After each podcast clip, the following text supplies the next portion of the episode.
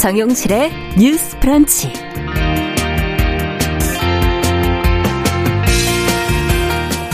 안녕하십니까 정용실입니다. 지난 6월 1일에 열린 지방선거에서 20대 젊은 당선인 수가 82명으로 아, 이 직전 지방선거보다 2배 이상 늘었다는 지금 보도가 나왔습니다. 어, 정치권에 대한 세대 교체 요구와 맞물려서 지방선거를 통해서도 이 젊은이들의 정치 참여가 늘었고요. 이들의 역할에 대한 기대도 커지고 있습니다. 자, 오늘 주간 똑똑똑에서 이에 대한 젊은 여성 유권자의 시각, 또 지방선거 후보로 출마했던 패널의 경험까지 아울러서 같이 이야기 나눠보겠습니다. 네, 오토바이 바이크 하면은 이 남성적인 이동 수단이다라는 생각을 주로 해왔는데요. 하지만 요즘은 꼭 그렇지만은 않은 것 같습니다. 이 오토바이 타고 전국을 누비며 맞기행하는 신계숙 교수님 다들 아시죠? 예, 대중의 눈에 익숙해졌는데요. 자, 우리 주변에도 바이크를 일로 취미로 타는 여성들이 늘고 있습니다. 그래서 오늘 초대석에서는 바이크를 중심으로 한 콘텐츠를 만드는 사람들 치맛바람 라이더스의 기획자 두 분 초대했습니다. 같이 이야기 또 나눠보겠습니다. 기대해 주시고요. 자, 6월 10일 금요일 정용실의 뉴스 브런치 문을 엽니다.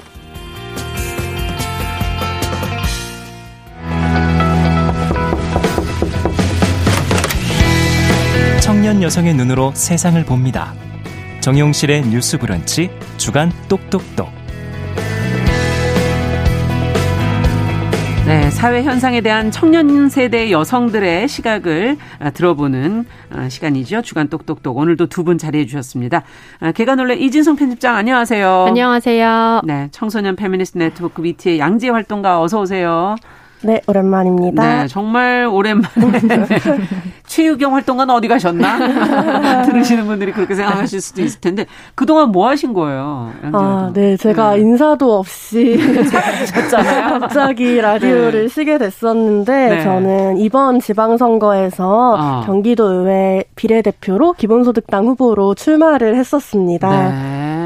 네. 직접 선거를 뛰어보신 경험담이 아직도 생생하실 것 같은데. 아, 네. 아직 일주일이 조금 더 지났더라고요. 아. 그래서 평가하고 정리하고 돌아보는 시간인 것 같아요. 아직도 일이 안 끝나셨어요, 그러면?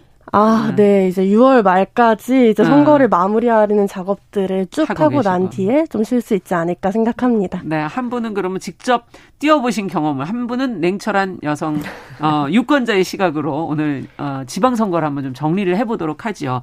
말씀하신 것처럼 이제 양재 활동가가 경기도 의회 비례대표로 출마를 하신 걸로 알고 있는데, 정당 활동 앞서도 기본소득당 얘기를 해주셨어요. 왜 선거에 나가셨는지 저는 나가신 분들한테 꼭 물어보고 싶은 음. 질문이에요. 그리고 당선되면 도대체 뭘 하시려고 하신 건지. 음, 아, 그쵸. 저도 음. 선거를 나가면서 고민이 좀 많았었는데요. 네. 아무래도 저는 늘 선거에서 효용감을 잘 못 느꼈어요. 어. 청소년 참정권이 보장되지 않다 보니 제 주변 동료들의 삶에 별로 관심이 없었고, 정치가. 음.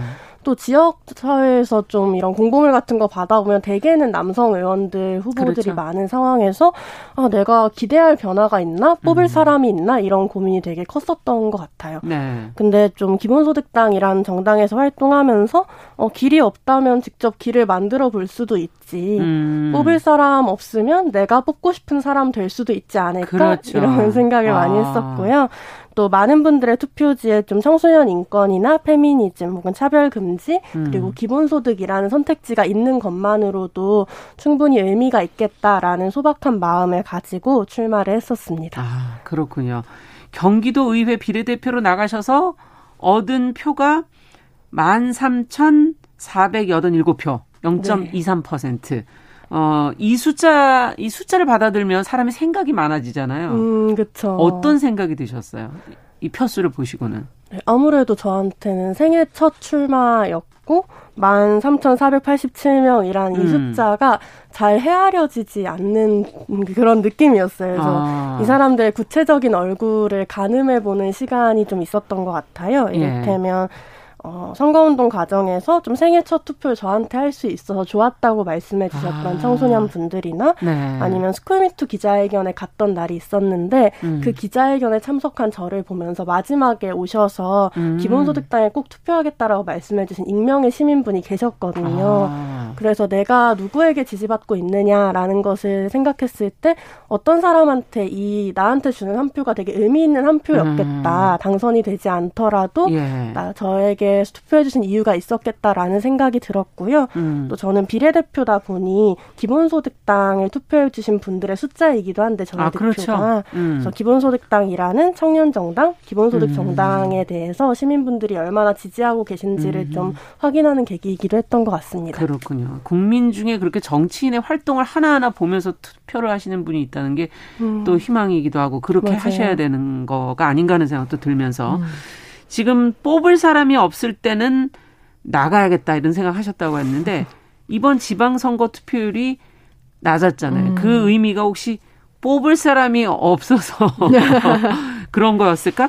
어떻게 보세요? 30대 여성 유권자로서. 어, 네. 일단은 이번 지방선거에서 유권자들의 관심이나 열기 자체가 좀 덜 했는데요. 네. 아무래도 지방선거라는 것 자체가 총선보다는 관심이 덜한 게 전체적인 현상이기는 음. 해요. 아무래도 규모나 홍보 차원에서도 이제 차이가 많이 나고 그렇죠. 뽑아야 하는 항목이나 후보는 많은데 이들 각각 후보에 대한 정책이나 방향성을 체크하거나 숙지하기가 음. 사실은 쉽지 않은 상황이긴 했거든요. 음. 또한 이제 양당 구도가 격화되었던 대선 직후에 지방선거가 맞아요. 치러지다 보니까 대선 내내 이제 진행되었던 정권 교체 대 정권 지키기 구도가 음. 지방선거에도 그대로 적용이 되어서 소수 정당이나 원외 정당이 지방선거에 좀 뛰어들거나 음. 그런 게 위축이 되고 유권자들 또한 투표를 이렇게 우리 생활에 밀착한 행위라기보다는 기존의 뭐 음. 정권 수호냐 탈환이냐 너무 이런 명분으로 네 이런 구도를 좀 단순하게 인식하게 되면서 음. 좀 피로감을 많이 느낀 것 같아요. 음. 한편 이제 여성 유권자로서의 의견을 좀 보태자면 네. 총선과 같이 좀 전국적 의제를 다루는 선거가 아니라 지역 의제를 다룬 지방 선거다 보니까 예. 상대적으로 좀 가부장성이 두드러지는 경향이 있지 음. 않았나라는 아. 생각을 하게 되는데요. 지역에서 이제 선거를 준비하는 후보들 대부분의 이런 공보물이나 유세시에 페미니즘이나 성평등이라는 단어가 음. 언급되기가 좀 어려웠고요. 음. 자신을 엄마로 브랜딩을 하거나 여성 의제를 돌봄이나 양육, 출산에 집중하는 경향도 여성 음. 후보들 사이에서 지역에서 좀 많이 두드러졌다는 의견이 그렇군요. 있습니다. 아무래도 성평등 의제가 상대적으로 페미니즘 담론이 확산된 수도권 중심으로 이야기되는 게 아닐까 하는 우려가 있었어요. 음. 그런가 하면은 또 중장년층 남성 후보들이 좀 높은 비율로 성폭력 관련 문제에 얽혀 있거나 음. 젠더 문제와 관련해서 뭐 또는 유흥업소 출입 같은 논란이 있었던 것도 네. 어떻게 보면 지방선거 참여에 대한 의욕을 꺾었던 요인 중 음. 하나라고 볼수 있겠습니다. 네. 이런 진송 이진송 편집장 진송님의 분석을 어, 어떻게 보십니까? 어, 지금 네. 그 안에서 이렇게 어, 유권자 입장을 들으실 때 어떤 생각이 드세요? 어, 저도 전반적으로 동의하는데요. 네. 이번 선거가 사실 대선의 연장선상에 있었고 음. 보수 정권의 재집권으로 인해서 무력감이나 막막감을 느꼈을 시민들이 있을 음. 거라고 생각해요. 특히 여성들에겐 말씀해주신 이런 권력형 성폭력 사건들이나 혹은 윤석열 정부의 성차별적인 인사 채용이 많은 실망감, 음. 정치적 음. 무력감으로 다가왔던 시기였고요. 네. 근데 사실 민주당이나 진보 정당이 제대로 된 해결책을 내놓지 못 못했다고 생각해요. 음. 이를테면 저는 진보 정당에서 일할 기회를 달라면서 무릎 꿇고 사죄하는 장면이 되게 충격적이고 음. 비극적이었거든요. 아. 그러니까 그냥 다시 일할 기회를 달라, 그저 표를 달라에만 호소하는 정치가 아. 진보 정치일 수 있냐라는 질문이 들었고요. 네. 낮은 지지율의 위기감을 느낀다면 국민들을 설득할 비전을 제시하는 정치가 필요했다라고 생각해요. 예. 비슷하게 20대 여성으로서 박지원 전 위원장의 행보에 대해서 많이 공감하고 동의하는 음. 지점들도 있었지만 음. 국가의 현실이나 시민의 삶에 대해 논의해야 되는 선거에서 사과나 당내 혁신이 중요한 의제로 다뤄지는 것에 대해서 음. 좀 동의하기 어려운 부분도 많았습니다. 네. 과연 그렇게 표를 달라고만 할 것이냐, 뭔가 비전을 제대로 제시를 해야 되는 거 아니냐. 네, 맞아요. 그 말씀을 해주셨고요. 어떠세요? 양재 활동가 이제 소수당의 20대 여성 후보로서 특히 비례로 등록부터 선거 과정 모든 과정 같이 이제 쭉 보셨을 텐데 어려움은 없으셨어요? 아무래도 저는 비례 후보이다 보니까 선거운동을 음. 할수 있는 권한 자체가 많지는 않았어요. 음. 그래도 저희 당에서는 후보 80% 이상을 여성으로 공천했고 특히나 비례 후보는 대부분 여성이었고요. 음. 또 모든 후보가 성평등과 페미니즘을 주요한 공약으로 내걸고 활동을 했었고, 그래서 저도 뭐 강남역 음. 여성 혐오 살인 사건 6주기 때 강남역 세대 페미니스트가 직접 성평등 정치 교체 만들겠다라는 네. 선언을 만들어 본다거나 하면서 음. 좀 저와 비슷한 여성 청년들에게 무력감이 아니라 자긍심이 되는 선거를 만들어 보고자 제 음. 나름의 노력을 했던 것 같아요. 네. 다만 저도 다양한 유세 현장에서 어린 여성이라는 이유로 느꼈던 모멸감이나 어려움도 아. 컸는데요. 이를테면 다른 정당의 선본 담당자와 현장 소통을 할때 예. 그 해당 담당자가 저한테 후보 직접 데리고 와라. 내가 누군지 알고 이렇게 말하느냐라는 식으로 얘기한다거나 제가 후보라고 어린... 얘기를 하셔야죠. 근데 제 선거를 현장 유세하진 않았었는데 음. 아무튼 뭐 제 어린 여성이다 보니까 음. 뭐 협상하거나 대화할 권한이 없는 사람으로 여기는 자꾸. 경우가 되게 많았었죠. 그래서 네. 좀 어린 여자가 말하고 설치고 정치판에서 어떤 역할로든 어. 적극적으로 참여하는 게 되게 당연해져야 된다라는 음. 생각을 했습니다. 네. 어떻게 유권자로서는 좀 만나보셨어요? 젊은 여성 후보들? 아니면 뭐 여성 후보들 뭐 유세하는 거 음, 이런 거? 사실 솔직히 말하면 저는 거의 본 적이 없는데요. 현장에서는? 네, 아무래도 젊은 여성 후보라 함은 사실상 지금 같은 정치 환경에서는 음. 이런 군소 정당에서만 나올 수 있다고 생각을 하거든요. 예. 그런데 현재로서는 거대 양당 체제가 너무 공고하고요.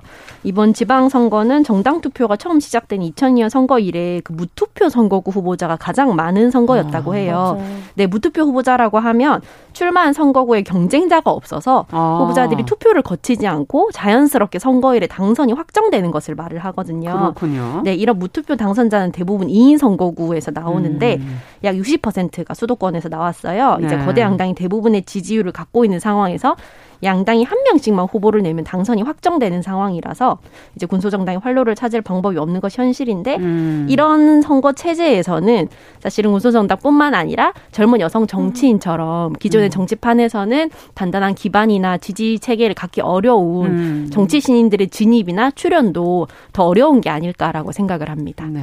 여성만이 아니라 정치 신인들도 발붙이기 상당히 쉽지 않다. 어, 그래도 이번에 지방선거에 출마한 20대, 10대 후보들은 과거에 비해서 많았다. 이런 지금 이제 어, 통계들이 나오고 있는데 선거 과정 자체에서는 그랬나? 그걸 잘 모르겠네. 음, 크게 주목받지는 못했던 것 같아요. 음. 이유는 뭐라고 생각하시는지 언론사가 뭐 어떻게 보면 후보들을 주, 뭐 주목하지 못해서 그런 건지 음. 아니면은 어, 나이 어린 뭐 정치인에 대한 시선이 어떤 다른 부분이 있는 건지. 음, 저는 주목받는 선거에 청년을 공천하지 않았기 때문이라고 생각해요. 음. 많은 정당이 청년을 공천했다고 자랑하지만 대개는 기초의회에 공천하는 수준에 머무르거든요. 뭐 네. 시의원 같은 수준에 머무르는 거죠. 근데 기초의회도 중요하지만 이 빅선거라고 불리는 시장도지사 선거, 광역단체장 선거에 청년 후보를 배출하는 정당이 거의 아. 없었다고 보거든요. 네. 그런 의미에서 아무튼 기본소득당에서는 유일하게 광역단체장 후보를 모두 청년으로 배출한 정당인데 이런 점들을 좀 주목할 만하다고 생각 생각하고 음. 한편으로는 기초의회를 비롯한 소규모 지역 정치의 기반 자체가 너무도 미약하다라고 생각해요. 음. 제가 지방선거를 준비해 보면서 느낀 건 기초의회 선거가 주민들이 주목할 만한 선거가 되려면 각 지자체에 더 많은 예산과 권한이 주어지고 음. 지자체 재정 자립도가 강화되고 뭐 이런 것들이 필요하다고 느꼈었거든요. 네. 네, 그런 면에서 정치 자체가 좀 더 자치 분권이 강화될 필요가 있다는 음. 점에도 동감합니다. 네. 음. 어쨌든 주목받는 곳에는 뭐 배치하지 않았다라는 음. 분석이신데 어떻게 네. 보세요? 어, 저도 같은 맥락에서 생각을 음. 좀 해봤는데요.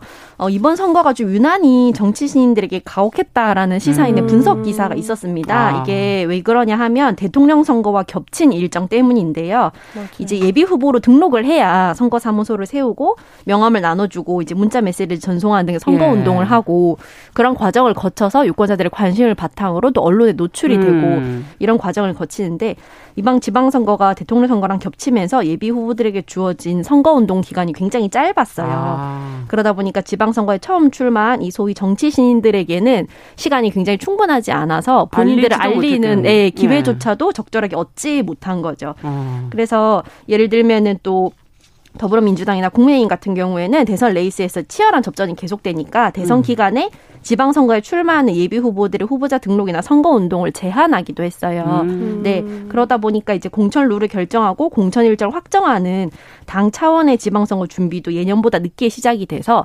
사실은 이 젊은 정치인 육성을 목표로 하는 비영리 단체 뉴웨이즈의 대표 말씀에 따르면은 네. 2021년에 공천 룰이 끝났어야 되는데 그게 올해 3월까지 이제 이어지면서 사실은 현실적으로 굉장히 일정이 촉박할 수밖에 그렇죠. 없었고 네. 이런 상황에서는 정치 신인들이 이름 한 글자를 알리는 것조차도 사실 어려운 상황이었다라는 분석이 있었습니다. 네, 그렇군요. 그러니까 어떤 이 시간의 배려라든가 음. 여러 가지가 동시에 이루어져야 된다는 얘기인 것 같고 어쨌든 그래도 결과를 지금 내놓는 건 20대 당선인 숫자가 직전 선거에 직전 지방선거에 음. 비해서 두 배 정, 두 배 이상 늘었다는 게 지금 음. 분석으로 나오고 있고 특히 경기도 지역이 많았다. 젊은 정치인들이 많았다. 그렇게 분석이 나오고 특히 지역구가 조금 비례대표보다도 또 많았다. 이건 또 무슨 의미인지 이것도 좀 들여다볼 필요가 있을 것 같아요. 양지 활동가께서 좀 이 안에 내용을 좀 들어가서 정말 뛰어본 입장에서 이 정치에 대한 어떤 유권자들의 그 인식 이런 게 바뀌었다고 느끼시는 건지? 음, 저는 이번에 20대 당선인 숫자가 많았던 게 청소년 참정권 운동의 결실이라고 생각하는데요. 네. 이번에 피선거권 연령이 만 18세로 하향되면서 더 많은 20대 청년들 그리고 10대 음. 청소년분들이 출마할 수 있게 그렇죠. 됐잖아요. 네. 사실 저도 이번 피선거권 연령 하향으로 인해 출마할 수 있는 나이 자격을 얻을 수 아. 있었거든요.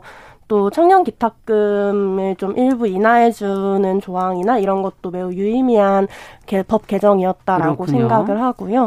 그래서 더 젊은 정치인이 많아져야 된다고 생각하면 음. 이 참정권을 확장하는 것에 좀 더 많은 시민분들이 관심 보여주시면 좋겠다. 음. 특히 이번 지방선거에서 기호 0번 청소년이라는 프로젝트가 있었는데 아. 이 출마할 나이 자격이 없는 청소년들이 기호 0번이라는 이름을 달고 자신이 원하는 아. 정치에 대해 말하는 기자회견이었거든요. 아, 중요하네요. 네, 이런 사람들이 기호 0번이 아니라 정말 제대로 된 기호 받는. 달고 선거운동 할 수 있도록 음. 더 제도가 많이 바뀌어야 된다 생각 생각하고 음. 다만 저는 전반적으로 이번 선거가 좀 인물이나 후보 자체보다는 당적에 훨씬 그렇죠. 더 음. 관심이 기울어진 선거라 청년 정치인에 주목한 선출 결과냐 아니면은 음. 이런 거대 정당의 후보로서 당선이 된 것이냐는 좀 다르다고 생각해요. 아. 실제로 소수 정당의 청년들은 청년 정치인이란 이유로 주목받거나 당선되거나 하는 경우는 되게 없었군요. 적었거든요.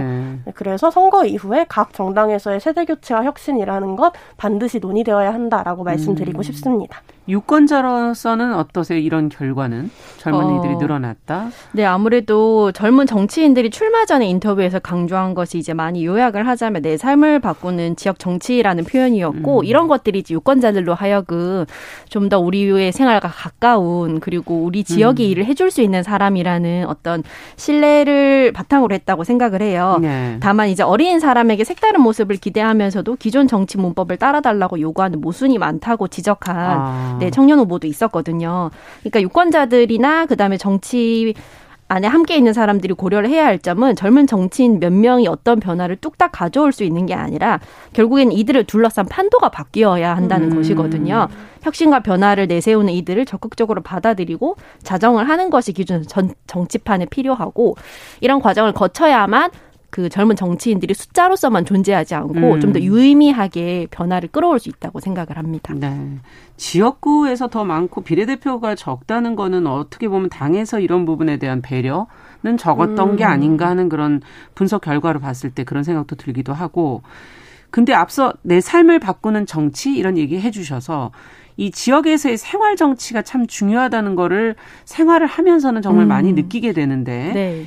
이게 이 역할을 좀 젊은 정치인들이 좀 해주셨으면 좋겠다. 음. 어떤 의제를 좀 관심 가지면 좋겠어요. 어, 네 예를 들면 이번 지방선거에서 10대 후보로 기초의원의 사상 처음 당선된 이제 천승아 씨가 그 예.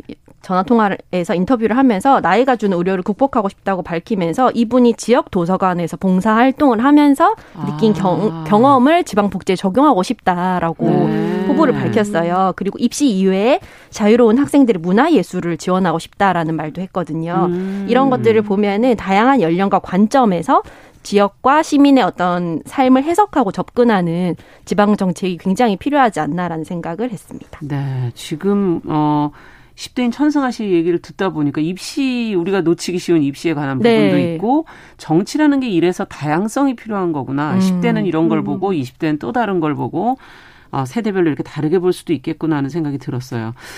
자, 그러면 이번 선거 출마 경험을 통해서 배우신 거 또 정당인으로서 20대 여성으로서 어, 참여해 보시면서 느꼈던 여러 가지 숙제가 있었을 텐데, 음, 네, 네, 좀 자세하게 좀 풀어놔 주신다면 같이 한번 고민해 봐야겠네요. 앞으로도. 네. 저한테도 정당인이라는 이름이 아직은 생소한데요. 음. 이런 정당인이라는 이름이 생소했던 여성 청년 동료들과 다 음. 같이 음. 출마했다는 게 저한테 되게 인상 깊었어요. 아. 지난 대통령 선거에서 많은 여성들이 최선이 아닌 차악을 선택했잖아요. 그렇죠. 근데 저는 그리고 저희는 음. 지방선거에 출마하면서 또래 여성들에게 덜 나쁜 선택지가 아니라 괜찮은 선택지가 되고 싶었고 음. 우리에게 주어진 선택지가 만족스럽지 않다면 새로운 정치를 직접 만들어 나갈 권리가 있다는 얘기를 전해드리고 싶었어요. 음. 그런 의미에서 저는 이제 후보 자리를 내려놓고 음. 이렇게 당선인이 되지 못했지만 위티의 활동가이자 뭐 음. 기본소득당의 당원으로서 페미니스트 정치를 이어가려고 하는데요. 음. 어, 저한테 페미니즘 정치라는 건 여전히 어려운 것 같아요. 아. 어, 특히나 이번에 페미니스트 후보로서 출마하면서 페미니즘 정치를 많이 고민했는데 예. 저는 페미니즘 정치가 특정한 정체성만을 대변하는 게 아니라 예. 사회의 구조 자체를 평등하게 바꾸는 정치라고 생각하거든요. 음. 그래서 이 페미니즘 정치라는 건 차별금지법이나 뭐 성별 임금 공시제 같은 성평등 정책을 만드는 것인 동시에 음. 또 기본소득으로 모두에게 경제적 자유를 보장하는 일이기 되기도 한 거죠. 음. 저는 앞으로도 좀 페미니스트 활동가이자 정치인으로서 페미니즘 정치의 토양을 만들어 나가는 일에 더 많이 제 과제를 가지고 고민을 이어 나가려고 합니다. 네. 이렇게 정치를 한다는 게 한 사회 문제를 들여다보면서 드는 그런 어떤 생각을 통해서 여러 가지 정책들이 이렇게 발현돼야 되는 거구나 하는 걸 저희도 가까이서 음. 느끼게 되고 뽑을 네. 사람이 없을 때는 직접 나가 어떻게 생각하세요, 진성님? 아, 예, 저의 그 신조도 목마른 자가 우물을 판다. 비록 그것이 흙탕물일지라도 라는 농담을 자주 하는데 그런 점에서 네. 어쨌든 레이스 잘 맞추고 그렇죠. 오셔서 반가웠습니다. 네, 앞으로도 계속 정치에 관련된 이야기 저희가 계속 좀 이어갔으면 좋겠습니다. 오늘 주간 똑똑똑 지방선거에서 부쩍 늘어난 청년들의 정치 참여와 관련해서 유권자의 시각, 출마자의 경험 양쪽 입장을 좀 저희가 들어봤습니다. 아, 청소년 페미니스트 네트워크 위티의 양지혜 활동가 계간홀로 이진송 편집장 두 분 수고하셨습니다. 감사합니다. 감사합니다. 네, 정영실의 뉴스 브런치 1부 마치고 저는 잠시 후에 돌아오겠습니다.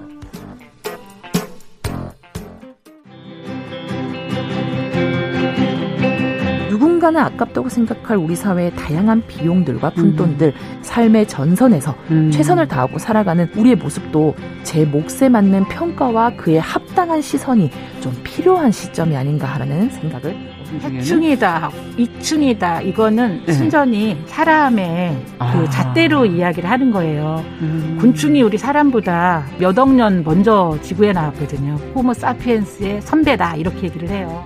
남성의 입장에서 여성의 입장을 이해하는 사람인 거죠. 그래서 사실 이 역지사지의 태도가 한국 사회로 지금 필요한 것이 아닌가 그런 생각이 들고요. 세상을 보는 따뜻한 시선.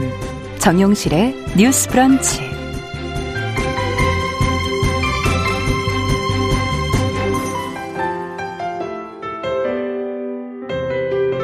네, 정영실의 뉴스 브런치 듣고 계신 지금 시각 11시 31분입니다. 자, 금요일에는 저희가 다양한 분야에서 활동하는 여성들을 만나고 있습니다. 초대석 시간이죠. 요즘 길을 가다 보면 이 오토바이 탄 여성들의 모습을 가끔 보게 되는데 과거에는 오토바이는 특히 남성들이 많이 탔는데 요즘엔 여성들도 이 바이크의 매력을 알고 입문하는 분들이 늘고 있습니다. 여전히 뭐 도로 위에서 여성 라이더에 대한 편견은 존재하지요. 아, 그래서 오늘 이 바이크를 중심으로 여성들이 함께하는 행사 또 콘텐츠를 기획하는 분들 모셨습니다. 치맛바람 라이더스의 기획자 노노님, 체리님 두 분 초대했습니다. 반갑습니다. 반갑습니다. 네, 안녕하세요. 제가 지금 간략하게 설명을 좀 해드리긴 했지만 이름이 일단 치맛바람 라이더스 이렇게 되어 있거든요. 치맛바람 되게 안 좋은 의미로 저희가 썼었는데 어 일단 직접 어 이름도 좀 소개해 주시고 어 직접 소개를 어떤 분이 해주시겠어요? 아, 네, 제가 하겠습니다. 네, 노노님께서. 아, 예. 그 치맛바람이라는 사전적 의미가 음. 사실 여성의 극성스러운 사회적 활동을 가리키는 말이거든요. 그렇죠. 여성의 극성스러운 사회적 활동이라는 게 예. 얕잡아 이르는 말이긴 하지만 음. 극성스러운 활동은 사실 좋은 거잖아요. 어찌 보면 그러네요. 네. 네. 그래서 아 이거를 좋은 의미로 우리가 아. 단어를 전복시키면 어떨까? 오. 라고 생각해서 치맛바람 라이더스라는 이름을 사용하게 되었습니다. 아 그렇군요. 언제 그러면 어떤 계기로 시작하시게 된 거예요? 아 저희는 음. 어 이거 노노님이 조금 더 잘 설명해 아, 주실 수 있어서 네. 그럼 노노님께 주시는 걸로 부탁할까요? 네. 예. 저희가 2018년도에 서울 퀴어 문화 축제 이륜차로 퍼레이드를 했었어요. 음. 그래서 행진을 하기 위해서는 어떤 단체가 필요하거든요. 아. 그래서 이 이륜차로 행진하기 위해서 일시적으로 레인보우 라이더스 라는 단체가 그때 이름이 달랐네요. 네, 사실은 네. 같은 단체는 아니고 그때 레인보우 라이더스라는 아, 단체가 먼저 있었고, 있었고. 네네. 그때 페미니스트 라이더가 주축이 되는 행사가 음. 이제 처음으로 있었던 거죠. 아. 그래서 그때 아 우리가 앞으로 이런 행사를 좀 더 만들어 보면 너무 재밌을 것 같아라고 아. 해서 그 이후에 페미 어 페미니즘 라이더들이 모여서 치맛바람 라이더스라는 이름의 공식으로. 행사를 만들었어요. 아 처음에 이게 행사 네. 이름이었어요. 사실 그때도 음. 어 일시적으로 행사를 만든 거였어요. 음. 그런데 이게 꼬리에 꼬리를 물듯이 행사가 하나둘씩 더 생기면서 자꾸 들어와요. 네, 저희가 만들게 되는 거예요. 아이디어가 계속 샘솟고 아. 뭘더 해보면 좋을 것 같다 이런 게 샘솟아서 네. 그러면 단체 이름이 필요하잖아요. 네. 첫 번째 했었던 그 치맛바람 라이더스라는 이름이 저희 음. 단체명이 자연스럽게 된 거죠. 그렇군요. 그냥 일시적으로 좀 모여서 행사나 좀 해보려고 했던 건데 그러다가 그냥 모임이 됐고 만들어진 거군요. 아예 네. 단체가. 네. 어 그러면 그동안 해온 일 기획하신 거 보니까 행사 기획도 하시는 것 같고 내용도 뭐 짜고 이러시는 것 같은데 어떤 것들이 있습니까? 이것도 좀 소개해 주시죠.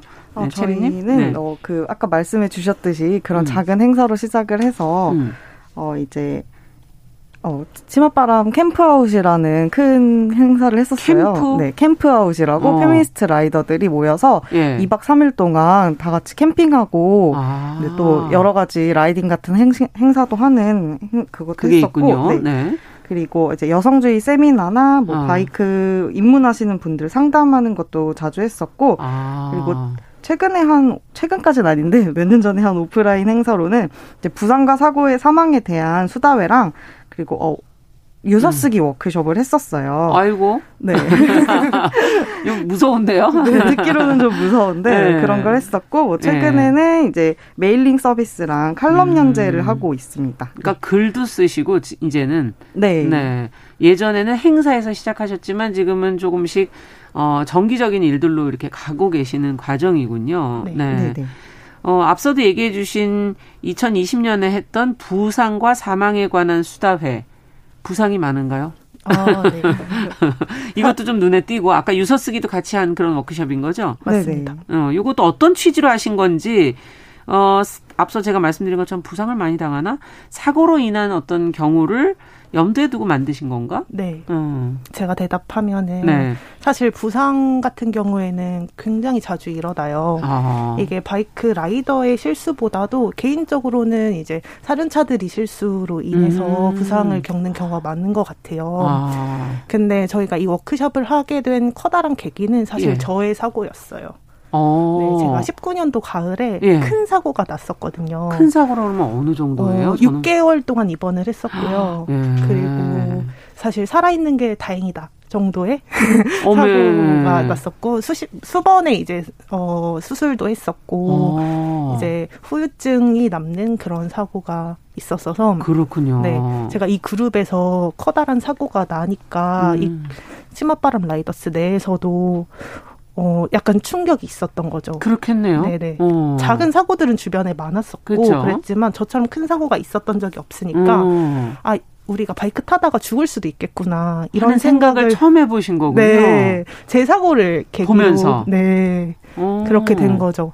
근데 이게 사망보다도 이제 부상이나 사망이나 음. 우리가 바이크를 타면서 어쩔 수 없이 그 안게 되는 리스크들 있잖아요. 그렇죠. 속도가 네. 있기 때문에 그런 네. 거에 대한 얘기를 좀 해보면 아. 그런 두려움이 그래도 조금 없어지지 않을까. 그렇죠. 그리고 이게 실제로 음. 바이크 사고 사망 이런 얘기가 바이크 타는 사람들 입에서 나오는 얘기보다 이제 제가 바이크 탄다 그러면 음. 그냥 잘 모르는 사람들이 말을 얹는 거예요. 어, 어? 근데 아는 사람이 아는 사람이 바이크 어. 타다가 죽었어.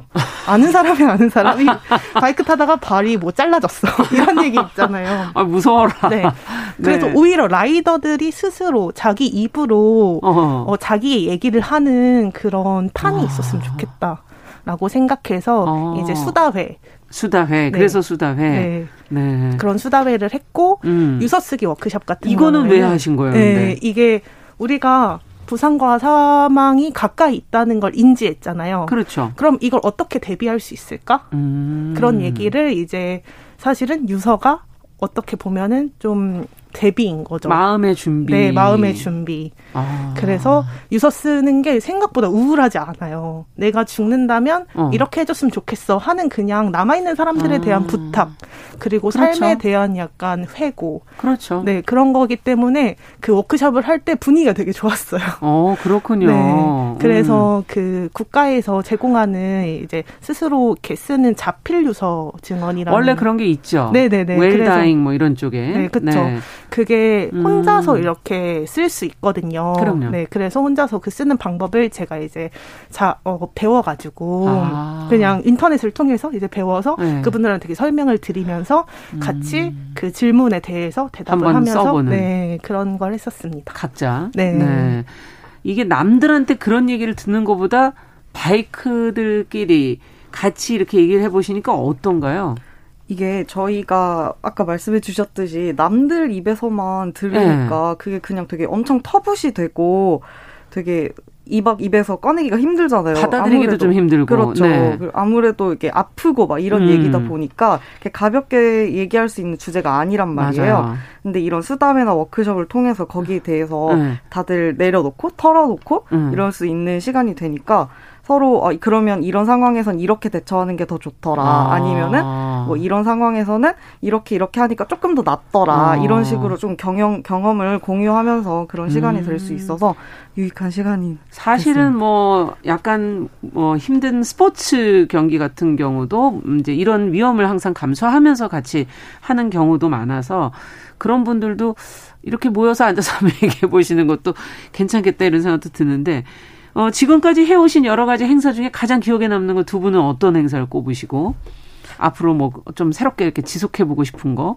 이런 건 뭔지 아마 저희 둘 다 동의할 네. 건데 캠프아웃이라는 행사가 어, 어. 크기도 제일 컸었고 예. 저희가 공도 정말 많이 들였기 때문에 그리고 즐거운 일도 제일 음. 많았고 그래서 제일 기억에 남는, 남는데 근데 앞으로 계속 저희가 꾸준히 지속할 수 있는 어. 게 무슨 행사인가 이거 생각을 해봤을 때는 방금 얘기한 수다회랑 워크숍이 아무래도 아. 의미도 더 많고 그러네요. 네, 다 같이 활동하기도 더 편한 음. 행사가 아닐까 싶어요. 그러면 캠프아웃은 뭐 얼마나 많은 분들이 참여하셨고 왜 기억에 남으시는 건지 조금 더 구체적으로 듣고 싶네요. 어, 캠프아웃은 30명 음. 정도? 음. 음. 더 많나요? 네, 조금 더 많았던 걸로 네, 네, 기억하는데 네, 네, 정확히 네. 기억이 안 나지만 사실 음. 뭐 50명 가까이 이제 어. 저희 기획팀까지 해서 그렇죠. 있었던 것 같아요. 근데 사실 음. 한 공간에 어 거기가 폐교를 어 이렇게 아. 한 폐교를 리뉴얼한 예. 캠핑장이었거든요. 예. 거기를 통째로 빌려 가지고 거기에서 2박 3일 동안 어 저희끼리 행사를 했었던 음. 건데 그렇게 한 공간에서 저희들끼리만 있으니까 되게 안전하다는 느낌을 저는 아, 받았고요. 네. 그리고 행사들 그 안에서 있었던 작은 행사들이 많은데 예. 를 들어서 가부장제 화양식 이라고 아. 해서 저희가 캠핑 그 캠핑의 약간 가장 좋은 점은 저는 그 불을 바라보는 거라고 캠프파이어. 생각해요. 네, 캠프파이어. 네. 네. 캠프파이어를 하면서 동시에 어. 가부장제에 서로 이렇게 마음에 안 들었던 점을 어. 종이에 적어가지고 그걸 돌아가면서 읽고 네. 그걸 태우는. 태워버리는. 네. 어. 그런 것도 했었고요. 예. 그리고 낮에는 이제 어, 같이 모여가지고 음. 워크샵 같은 것도 했었는데 음. 어떤 워크샵을 하셨냐면 음. 어, 자가정비 워크샵. 자가 정비? 네. 오토바이를 뭐죠? 타면서 짜잘하게 제가 아. 어, 그 라이더들이 스스로 하면 좋은 것들이 있거든요. 네. 그래서 뭐 확인을 한다든지 아니면 아. 어떤 일이 생겼을 때 어떤 식으로 대처한다든지 아. 그런 것들을 이제 좀 가르치는 간단한 그렇죠. 워크샵도 했었어요. 정비 차도 사실은 조금만 알면 망가지지 않을 그 이렇게 잘 유지할 수 있을 텐데 잘 몰라서 상태 안 좋을 때까지 있다 결국은 이제 가지 않습니까? 맞습니다. 네, 네. 정비소에 네. 그런 것처럼 자가 정비하는 네. 것도 했었고 아, 밖에서 계시니까는 그럼 같이 어딘가 라이딩도 하셨어요? 네, 맞아요. 거기가 음. 제천이었거든요. 아. 그래서 그 주변에 이렇게 라이딩 하는 프로그램도 있었습니다. 어, 그 사진 찍었으면은 그렇게 어. 많은 분들이 한 번에 움직이시는 거는 장관이었겠는데요. 네, 저희 영상 찍었는데 돌이켜 보면 정말 재밌는 어. 장면들이 많아요. 서로 부딪히진 않고. 아, 절대 그렇진 않죠. 속도를 지켜가면서. 네네. 거, 음. 단체 주행할 때도 룰이 있기 때문에 거기에 어. 맞춰가면서 안전하게 했습니다. 아이고, 재밌네요. 근데 그 여자에게는 어 자기만의 방, 돈, 바이크가 필요하다 이런 말씀하셨던데 이거 버지니아 울프가 네. 한 얘기에서 뭔가 어, 차용해 오신 것 같은데 네. 어 네, 맞아요. 방 있어야 된다. 이건 뭐 이제 자기 공간을 가져라 이런 의미고 네. 돈은 생활 생존을 위해서 우리가 이제 필요한 것이고 바이크는 그럼 여기 왜 이렇게 필수로 들어가야 된다고 얘기하시는 거예요? 매력이 그러니까, 뭡니까 구체적으로? 어, 바이크라고 하면은 음. 꼭 바이크로 생각하실 필요는 없을 것 같고 음. 자기가 이제 스스로 움직일 수 있는 이동 수단이라고 아. 생각하시면 될 것 같아요. 네. 그 중에 저희는 이제 바이크를 타는 사람들이니까 예. 바이크를 꼽았던 것이고 어. 제가 생각했을 때 바이크의 매력은 어, 저렴하고 효과적인 이동 수단인 동시에 취미 예. 생활이 될 수 있다는 점. 어. 네, 그것도 좋고 예. 그리고 자전거만큼 주차가 간편한데 차만큼 빠르잖아요. 그렇죠. 네, 그런 게 어. 되게 단순하지만 네, 장점이라고 생각합니다. 아, 어떻게 보세요, 본인? 저는 체리는. 제가 오토바이를 타게 된 큰 이유 중 하나가 음. 이제 도어 투 도어가 가능하다는 점인데 아. 제가 집에서 나와서 오토바이에 오르고 제가 뭐 목적지까지 가서 오토바이에 내리 오토바이에서 네. 내리면 바로 저희 집에서 그 목적지가 연결되는 느낌이 있어요. 아. 근데 차는 그게 사실 어렵잖아요. 주차하고 또 걸어서 이제 네, 그렇죠, 가야 되죠. 그렇죠. 특히나 서울에서는 그런 게 예. 상당히 어렵고 그리고 어, 어 이제 이렇게 차보다 훨씬 제약이 그런 점에서 엄청 적은데 음. 훨씬 확장되는 세계를 경험할 수 있는 것 같아요. 음. 뭐 지하철을 탄다고 생각하면 그 역에서만 한정되는 네. 경험을 하잖아요. 뭐그 그렇죠. 역에서 뭐 15분 거리 그럼 되게 멀게 느껴지고. 맞아요. 근데 바이크를 타게 된다면 그런 거 없이 뭐 한정거장 거리라고 네. 한정거장 거리에 있는 마트를 간다고 하면 되게 멀게 느껴지는데 그쵸. 3km 오토바이 타고 마트 간다고 생각하면 아무렇지도 않게 느껴지거든요. 거리 감각이 달라진다는 얘기입니까? 네, 그렇죠. 어, 그 정도는 나 갔다 올 수 있어? 네, 물론이죠. 예. 걸리는 시간이 비슷하기 때문에. 네. 어, 그렇군요. 어떤 공간에 대한 개념이 달라질 수 있는 거군요. 네, 그렇죠. 네. 네. 아, 이동수단은 참 중요하죠, 사람에게. 그런 면에서 방과 돈과 이동 수단이 필요하다. 네, 하는 그 얘기를 해주신 거고. 어, 그러다 보니 최근에 요즘에 라이더들이 정말 많으시잖아요. 다니다 보면은 많이 만나시게 되지 않으세요? 네, 맞아요. 예. 전에 비해서 훨씬 많아진 게 느껴져요. 저희도 이제 길을 가다 보면은 정말 많이 느끼는데 이 라이더 노동자들의 문제도 관심을 갖게 되시지 않을까 같은 라이더들인데 하는 생각도 들고 어떻게 어떤 느낌이십니까? 그들을 만날 때?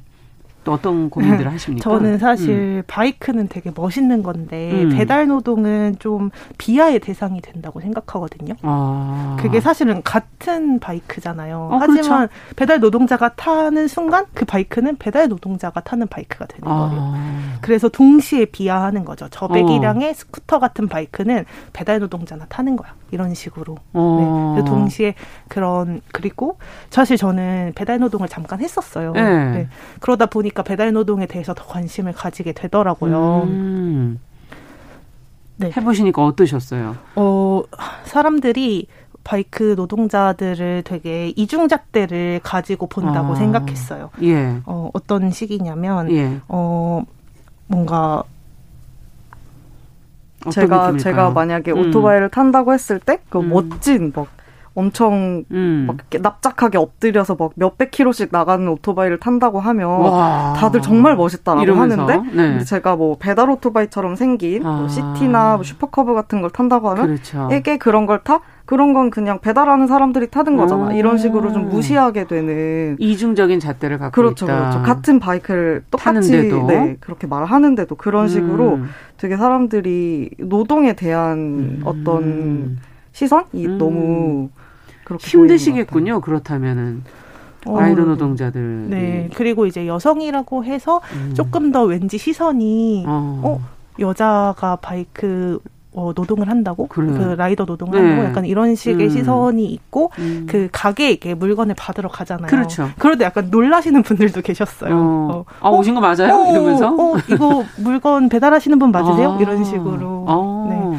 근데 이제 배달을 하러 가면 여성분들은 좀 말은 안 하시지만 눈빛에서 어. 약간 안정감을 가진 네, 그런 눈빛이 저도 읽히거든요. 사실은 배달을 어쩌다 저도 해 주시는 분이 여성분이면 문 열다가 마음이 편안해지는 네, 그런 경험을 할 수 있거든요. 소비자 입장에서도. 네네. 그런데 네. 이제 남자분들이 음. 이제 받으시는 분인 경우에는 음. 팬티를 입고 받으신다든지 집안에서 네네네네 네 너무나 당연하게 배달 라이더가 남자일 거라고 생각을 하니까 네. 너무 아, 저도 지금 당황했네. 혹시 네.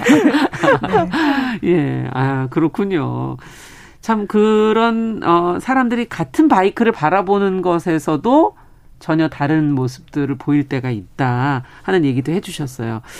자, 그러면 여성들이 정말 바이크를 타고 캠핑을 하는 등의 이 모임을 이제 기획을 하시는데 어, 어떻습니까? 어떤 점이 좋습니까? 어, 이게 저희는 음. 이제 꼭 여성에만 국한되지 않고 음. 페미니스트들이 참여하는 행사를 만들고 있기 때문에 예. 이제 거기서 오는 즐거운 음. 점이 정말 많은데 이제 생, 다들 생각이 비슷하고 예. 추구하는 바가 같기 때문에 이제 불편한 걸 좀 불편하다고 말할 수 있는 분위기가 조성이 아. 돼요. 그래서 이제 거기서 오는 어 되게 서로가 서로에 대한 신뢰 이런 아. 게 많이 쌓이고 그리고 저희가 모든 모임에서 약속문이라는 걸 읽거든요. 그건 뭐예요? 약속문 이제 뭐 서로가 서로의 성 정체성이나 이런 걸 추측하지 않고 뭐 음. 뭐 그런 식으로 평, 혐오나 편견 어린 네, 네. 혐오나 편견 어린 말들을 하지 않고 뭐 이런 음. 류의 룰 룰을 이렇게 만들어 둔 건데 예. 이런 걸 이제 공유하면서 다 같이 활동할 수 있다는 것 자체가 너무 안, 아. 안전하다는 느낌을 받을 수 그렇군요. 있죠. 그렇군요. 네. 네. 행사 시작하기 음. 전에 약속문을 음. 꼭 읽어요. 음. 그래서 뭐 거기에 있는 거 잠깐 읽어드리면 뭐 음. 뭐 상대방이 원치 않은 신체 접촉과 발언을 하지 않습니다. 이런 얘기를 저희가 음. 다 같이 큰 소리로 음. 읽고 시작하거든요. 예. 이게 한 10개 정도 10개명처럼 아. 10가지 항목이 있거든요. 예. 네네. 그래서 이걸 읽고 이제 한사를 시작하면 아무래도 이제 이거에 대한 자각이 약간 되어 있으니까 그렇죠. 네네 다들 이거를 동의하는 사람들이구나 음. 이런 느낌이 확실히 안전함을 느끼게. 해주는 것 같아요. 우리는 좀 그래도 생각이 비슷하구나 음, 음. 하는 그런 생각. 특히 네네. 평등이나 이런 차별 뭐 이런 문제에 관심들이 많으신 분들인가 봐요. 네네네. 그죠? 그렇죠. 음. 아무래도 저희가 퀴어 문화 축제에서 만난 사람들 네. 어. 거기에 참여했었던 분들이 좀 많이 있었기 때문에 예. 그런 지점에서도 비슷한 생각을 가지고 있다는 음. 네. 그러네요. 네. 결국 또 여성이 오토바이 이, 이 바이크를 탄다는 것도 편견과 차별 뭐 이런 것으로부터 어떻게 보면 좀 다른 모습 저항해 보는 그런 의미도 있기 때문에 이 안에 그런 의미가 있는 것 같고 두 분은 그러면 언제부터 타셨습니까 바이크를? 저는 2018년도 네, 봄부터 타서 이제 4년 차. 4년 차. 네. 처음 지금 그러면 아까 뭐 어떤 바이크냐에 따라 시선이 다르다고 그랬는데 어떤 바이크를 타세요? 아, 저는 약간 세대를 타는데요. 아. 네. 약간 그렇게 얕잡아 보이는 바이크도 타고요. 예. 귀엽다고 다들 귀엽다고 생각하는 바이크도 타고 좀 예. 멋있어 보이는 바이크도 타요. 네. 이야, 종류가 세 개나 되는군요. 네. 네, 네. 네. 그, 그 중에서 어떤 게 가장 본인이 어, 애착이 가시는 바이크인지. 저는 혼다의 자이로 X라는 바이크를 가장 좋아하는데. 네. 아, 이거 몰라서 뭐라고 말을 못하겠네. 배기량이 가장 낮아요. 50cc. 오. 네, 그래서 굉장히 천천히 다니는. 그래서 제가 바이크의 이름을 볼볼이라고 지어줬어요. 볼볼이. 네, 이게 뻘뻘뻘 다녀가지고. 네. 네. 주로 가까운 데 가실 때 많이. 네, 그거는 이제 네. 한 5km 이내. 아, 이게 그럼 배기량 이런 것에 따라서 거리가 결정이 되는 겁니까? 아무래도 음. 갈수 있는 거리가 한정되어 있다기보다는 음. 느리니까 피로감이 더 쌓이고요. 아. 그리고 배기량이 높을수록 이제 고속이나 저속에서의 안정감이 더 있죠. 아, 그렇군요. 네. 네. 그냥 CC가 높을수록 멀리 갈 때 편하다 이 정도인 거지. CC가 아. 낮다고 못 가는 못 건 가는 아닌 건, 거. 네, 아닌 거죠. 아, 대신에 좀 시간이 걸린다든지 뭐 여러 가지 차이가 있다. 뭐 운행감 이런 거에. 네. 어떠세요? 그러면 체리 님은? 어, 저는 어 17년도 겨울쯤부터 타기 시작해서 5년 음. 차 타고 있어요. 어, 그래서 어, 5년 차. 네, 그리고 지금 타고 있는 건 에이프 100인데 뭐 예. 시티백, MSX 이런 되게 어, 다 모르는 건데 저. 네, 되게 다른 오토바이들을 네. 많이 탔었어요. 예. 여러 가지 종류의. 네. 근데 지금 이렇게 정착하신 거는? 지금 정착한 거는 제가 막 엄청 멋있어 보이는 오토바이도 타보고 이랬는데 네. 아무래도 제가 처음에 오토바이를 타기 시작한 이유가 네. 편리함이라는 것 때문에 시작을 했기 때문에 네. 네. 그래서 그게 가장 잘 맞는 오토바이를 만나게 된 것 같아요. 아, 그러니까 자기 목적에 맞는 것으로 결국 귀착되는 거군요. 그런 것 같아요. 네, 오토바이 타는 이유도. 네. 어, 근데 혹시 겨울에 시작하셨다는데 춥지는 않으세요 겨울에는? 오, 정말 춥죠. 정말 추운데 네. 그래도 그 오토바이를 타다가 갑자기 오토바이를 못 탄다고 하면 네. 어 그럼 어떻게 이동해야 되지? 이런 생각이 들어가지고 아, 그만큼 발처럼 아예 느끼시는군요. 네, 생활 속에서. 네. 어.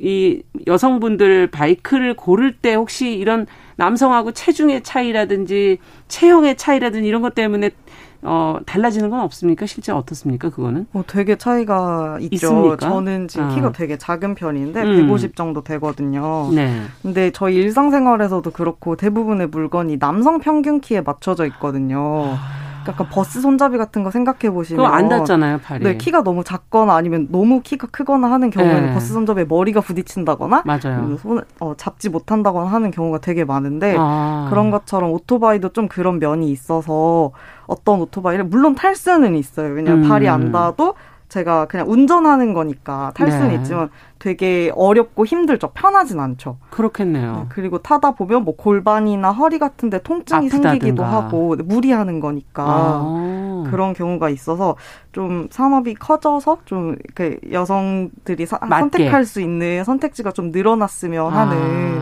아직까지는 산업적으로는 그걸 배려하고 있지 않군요. 네, 그런 것 같아요. 네, 그런 부분도 있고 또 앞서 얘기해 주신 편견, 위협, 뭐 무시 이제 운전만 해봐도 사실은 그런 걸 느끼는데 바이크 타시면 더 그게 와닿지 않을까 싶고 그 안에서 어떻게 대응을 하시는지 뭐 무시하면 됩니까? 어떻게 하십니까 두 분은 어떻게 하고 계십니까? 사실 그 저는 조금 어 진지한 얘기를 해보려고 음, 하는데 음. 지인이 불법 촬영을 당했던 적이 있어요. 그러니까 아. 바이크를 타고 가는 뒷모습을 누군가 이제 찍은 거예요. 예. 그분이 치마를 입고 있었어요. 더군다나 아. 그래서 여자가 이런 바이크를 타네 이런 식으로 커뮤니티에 누가 올린 거예요. 예. 그래서 댓글이 달리고 그런 거에 대해서 되게 힘들어 했었다는 음. 얘기를 들었었거든요. 그런 식으로 식으로 사람들이 바이크를 타는 여성을 되게 희귀한 존재로 어. 보고 되게 쉽게 이렇게 얘기를 하고 그러네요. 싶어 하는 네네. 그런 게 아무래도 불편하죠. 네. 어떠십니까? 어, 어떤 경험이 있으셨고 그걸 어떻게 대처하셨습니까? 저는 되게 불쾌했던 경험이 되게 많은데 그뭐 음. 제가 오토바이를 탄다는 이유 하나만으로 저한테 와가지고 제 번호를 물어본다거나 근데 저 무, 번호를 물어보는 것까진 좋은데 뭐 30분 음. 1 시간씩 저를 기다렸다가 뭐 그런다거나 아니면 길에서 갑자기 저한테 말을 그냥 대뜸 걸어서 뭐 예쁘시네요 이런 식으로 어. 해서 하는데 뭐 거기가 제 동네이거나 뭐 그러면 상당히 위협을 느끼죠. 아 그렇겠네요. 네, 뭐 저한테 이 근처 사시나 봐요 이런 질문을 어. 하신 적도 되게 있고 그래서 그럴 때마다 최대한 신경을 안 쓰려고 노력은 해요. 왜냐면 네. 거기에 넘어가서 제가 오토바이라는 소중한 걸 잃을 순 없으니까. 그렇죠. 네, 그래서 항상 제가 우스갯소리로 하는 게 저 사람들 세계가 너무 좁아서 음. 저 같은 사람을 만나보지 못해서 저 사람들이 어. 그런 거다. 세계가 너무 좁기 때문에 그런 거다. 음. 이런 식으로 좀 무시하려고 네, 무시하려고 노력하는 편이죠. 네. 어, 잘못하면 그분은 스토커 아닌가 네. 이런 생각이 들기도 하고 눈에 좀 띄기 때문에 더 그러는 게 아닐까 싶기도 하고. 아, 어쨌든 이 이제 코로나 상황이 이제 이제 마무리되어 가는 이제 상황이니 치맛바람 라이더스의 활동도 이제 앞으로 좀 더 많아지지 않을까. 이제 시간이 한 30초 정도 남아서 계획하고 계신 구상하고 계신 거 한 가지 한 10초 15초씩 얘기해 주시겠어요? 음. 사실 저는 코로나 이후에 대도시에서 사는 거에 대한 불편함을 느껴가지고 음. 전라도로 이사를 갔거든요. 아. 그래서 이제 서울에 계시는 분도 있고 전라도에 있는 사람도 있으니까 예. 그 페미니스트 라이더가 꼭 서울에만 있는 것이 아니기 그렇죠. 때문에 좀 전국적으로 할 수 있는 활동을 음. 어떻게 만들 수 있을까 아. 이런 고민을 하고 있습니다. 네. 음. 저도 음. 비슷하게 뭐 페미니스트 라이더들끼리 이제 저희가 음. 이 행사 이, 이 기획을 하게 된 이유가 음. 서로를 확인하고 유대감이나 연결감을 느끼고 싶어서인데 코로나 때문에 그걸 못했으니. 한동안 못했으니까 그거를 좀 더 다시 찾을 수 그렇습니다. 있는 그런 행사를 만들고 네. 싶어요. 네. 치맛바람 라이더스의 두 기획자 노노 체리님과 함께 금요초대석 이야기 나눠봤습니다. 말씀 잘 들었습니다. 감사합니다. 감사합니다. 네, 정용실의 뉴스브런치도 같이 인사드립니다. 안녕히 계십시오.